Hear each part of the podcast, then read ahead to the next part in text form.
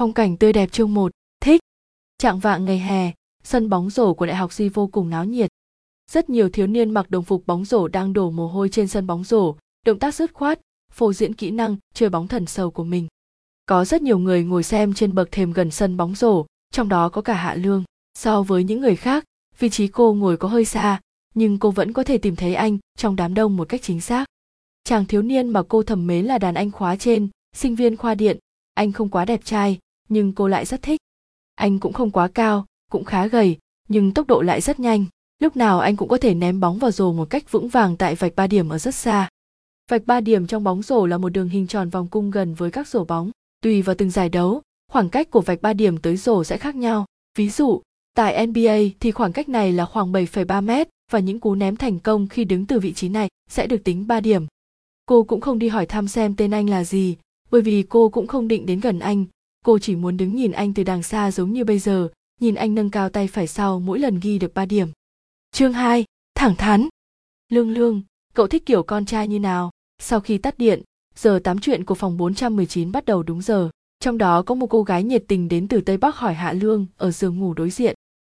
Chàng trai mà tớ thích phải biết chơi bóng rổ, khi cười rộ lên cũng phải đẹp, dáng người không cần cao quá, gầy thôi. Quan trọng nhất là khi người đó cười rộ lên phải có hai lúm đồng tiền thật đẹp. Cuối cùng, đôi mắt của người đó cũng phải biết nói, anh có mọi dáng vẻ cô thích, hay là cô thích những dáng vẻ đó là vì anh.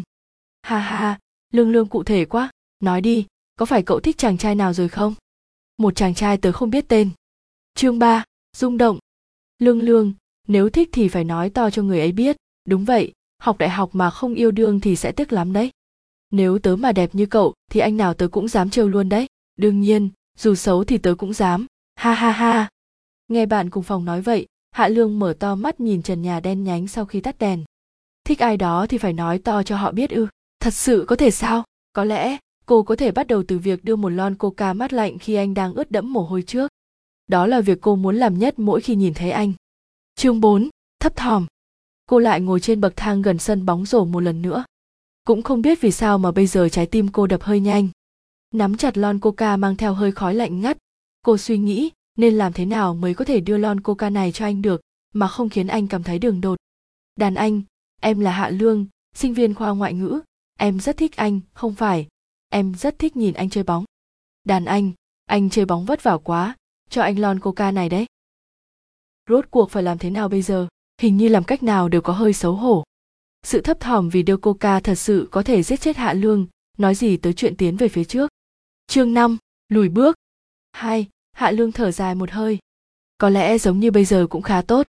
Từ trước tới nay, chuyện thích anh chỉ là chuyện của một mình cô, hà có gì phải biến chuyện yêu thầm này thành thật. Cô không quen biết anh, anh cũng không quen biết cô. Cô thích nhìn anh chơi bóng, mà anh lại thích chơi bóng. Tất cả đều bình thường tự nhiên. Hạ Lương nắm chặt rồi thả lỏng, thả lỏng rồi lại nắm chặt lon coca trong tay.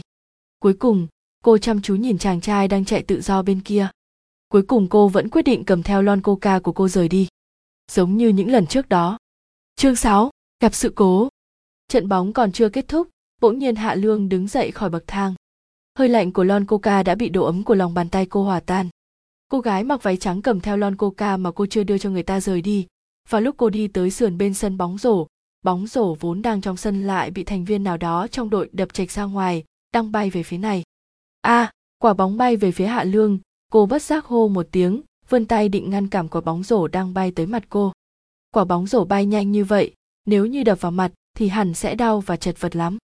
Chật bị bóng rổ đập vào mặt ngay trước mặt người mình thích ngẫm lại chỉ cảm thấy cuộc sống không còn gì luyến tiếc.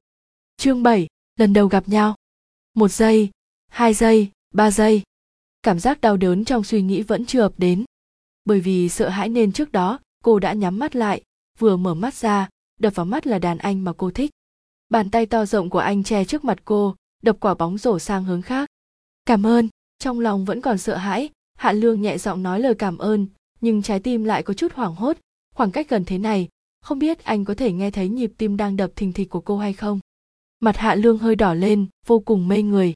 Em không sao chứ? Giọng nói trong trở bình tĩnh vang lên bên tai cô. Chương 8, xấu hổ. Không sao cảm ơn anh. Hạ lương có hơi xấu hổ nhưng vẫn dũng cảm đối diện với anh nắm chặt lon coca trong tay trong đầu có một giọng nói rõ ràng không ngừng vang lên. Hạ lương ngay bây giờ mau đưa đi người ta cũng đã đứng trước mặt mày rồi đó. Nắm chặt cơ hội này sau này có thể sẽ không còn cơ hội tiếp xúc gần gũi như bây giờ nữa đâu. Rốt cuộc là mày đang sợ cái gì? Chỉ là đưa coca thôi mà. Rõ ràng chỉ là một chuyện hết sức bình thường hết sức đơn giản nhưng vì sao lại khó làm như vậy? Có có vô dụng quá không? Nhưng mà cô thật sự không dám thật sự không dám. Chương 9, mập mờ. Cho anh à chàng trai cúi đầu nhìn lon coca cô gái nắm chặt trong tay, những ngón tay trắng nõn thon dài vì dùng hơi quá sức nên trở nên hơi trắng bệch. Em, vì lời nói của anh, vẻ mặt hạ lương trở nên khiếp sợ, khuôn mặt nhỏ nhắn cũng hơi đỏ lên vì bí mật bị anh vạch trần. Sao anh lại biết? Hay là do biểu hiện của cô rõ ràng quá? Không hợp lý chút nào, lần nào cô cũng chọn vị trí xa nhất để ngồi. Mà, có phải vậy không? Anh không đuổi theo quả bóng rổ bay chệch sang hướng khác kia mà chỉ lặng lặng đứng đó nhìn cô. Trong ánh mắt như thể ẩn chứa biển sao trời mênh mông. Không phải cho dù là bầu trời đầy sao cũng không đẹp bằng ánh mắt mê người của anh lúc này. Chương 10, dũng cảm. Sự kiên trì của anh khiến hạ lương ngượng ngùng đứng tại chỗ. Anh hỏi như vậy rốt cuộc cô nên trả lời thế nào đây? Nếu trả lời là đúng vậy vậy thì không phải cũng đồng nghĩa với thừa nhận việc mấy ngày nay cô tới sân bóng rổ là vì anh cả hay sao? Mặc dù đây là sự thật nhưng thừa nhận trước mặt nhiều người như vậy cho dù bọn họ không thể nghe được nhưng sự xấu hổ đó cũng đủ để giết chết cô. Trả lời là không phải nhưng cô lại không muốn lừa anh cho dù chỉ là một chút. Cô có thể lùi bước có thể từ bỏ nhưng cô không thể nói dối anh. Cho dù lý do là gì đi nữa hạ lương bị buộc đến đường cùng đôi lông mày hơi nhíu lại hít một hơi thật sâu. Đúng vậy tặng cho anh đó. Chương 11, nụ cười hạ lương thẳng thắn thừa nhận khiến khóe môi cố thần hơi nhướng lên. Ý cười trên khuôn mặt ưa nhìn vô cùng rõ ràng. Răng anh rất trắng, khi cười lên còn để lộ đôi má lúm đồng tiền khiến bao cô gái phải ghen tị. Nụ cười của anh rực rỡ như ánh mặt trời. Nhìn khuôn mặt tươi cười của anh trong khoảng cách gần, hạ lương có một chút vui vẻ. Niềm hạnh phúc từ đáy lòng trào lên, khiến cô không còn xấu hổ như trước nữa. Cho dù thế nào đi nữa, ít nhất cô cũng đã thành thật nói với anh rằng, lon coca mát lạnh này là cô muốn đưa cho anh mặc dù bây giờ nó đã không còn lạnh nữa. Cô vươn cánh tay mảnh khảnh đưa lon coca trong tay cho anh. Xin chào em là hạ lương lon coca này dành cho anh đó. Chương 12, mới quen. Xin chào anh là cố thần cảm ơn em. Nhìn cánh tay mảnh khảnh của cô gái nhìn cô dũng cảm đưa lon coca cho anh trước mặt mọi người ý cười trên mặt anh ngày càng nồng đậm hơn. Hai má lúm đồng tiền càng ngày càng sâu. Hà hà a thần không nỡ để em ấy đi đúng không? Mau tới đây thi đấu xong rồi vẫn còn nhiều thời gian tình trạng ý thiếp lắm. Chị dâu nhỏ đợi anh thần của bọn em một chút nha sắp hết trận rồi khoảng nửa tiếng nữa thôi. Các anh em trên sân thấy cố thần mãi vẫn chưa quay lại thì đều lớn tiếng trêu đùa. Bỗng nhiên trở thành tiêu điểm của cả trường hạ lương chỉ ước gì tìm được một cái lỗ mà chui vào. Chương 13, lời mời. Hạ lương lát nữa em có bận gì không? Nếu không có thì ở lại đây chờ anh một lát cầm coca giúp anh hết trận anh sẽ mời em ăn cơm. Cố thần nhìn hạ lương với ánh mắt nhu hòa, nói, em, hạ lương muốn từ chối theo bản năng, muốn nhanh chóng thoát khỏi sự chú ý của mọi người. Nhưng mà, khi cô đối diện với đôi con ngươi thâm thúy, mang theo sự chờ mong kia, lời từ chối đến bên miệng lại bị cô nuối vào. Có lẽ, ăn cơm cùng anh, ăn cơm cùng chàng trai tên là cố thần cũng là một chú ý không tồi. Được. Giọng nói mềm mại yêu kiều vang lên bên tai cố thần, anh im lặng nhìn cô trong chốc lát.